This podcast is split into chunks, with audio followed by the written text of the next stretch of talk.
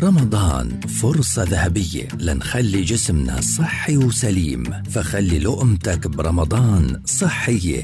لقمة رمضانية. برنامج بتقدم لنا فيه أخصائية التغذية آية الفار. نصيحة صحية ذهبية في كل بودكاست. لقمة رمضانية يأتيكم خلال شهر رمضان في مثل هذا الموعد عبر أجيال.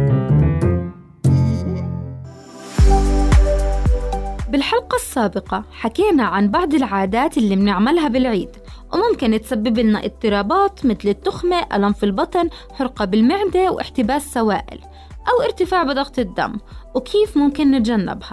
اليوم رح نكمل استعداداتنا للعيد بطريقة صحية يعني بدون زيادة وزن أو تعب أو اضطرابات والكلمة الأساسية اللي لازم نركز عليها الإعتدال.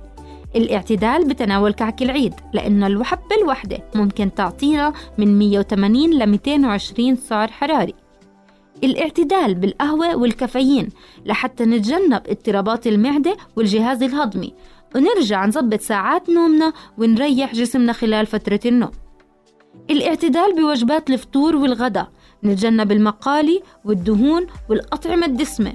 وناكل كميات بسيطة وما ننسى السلطة والشوربة اللي تعودنا عليهم خلال شهر رمضان المبارك لحتى نخلي جسمنا مرتاح ونضل محافظين على السعرات الحرارية المتناولة. شكرا لمتابعتكم إلنا خلال الشهر الفضيل. أنا أخصائية التغذية آية الفار ببرنامج لقمة رمضانية.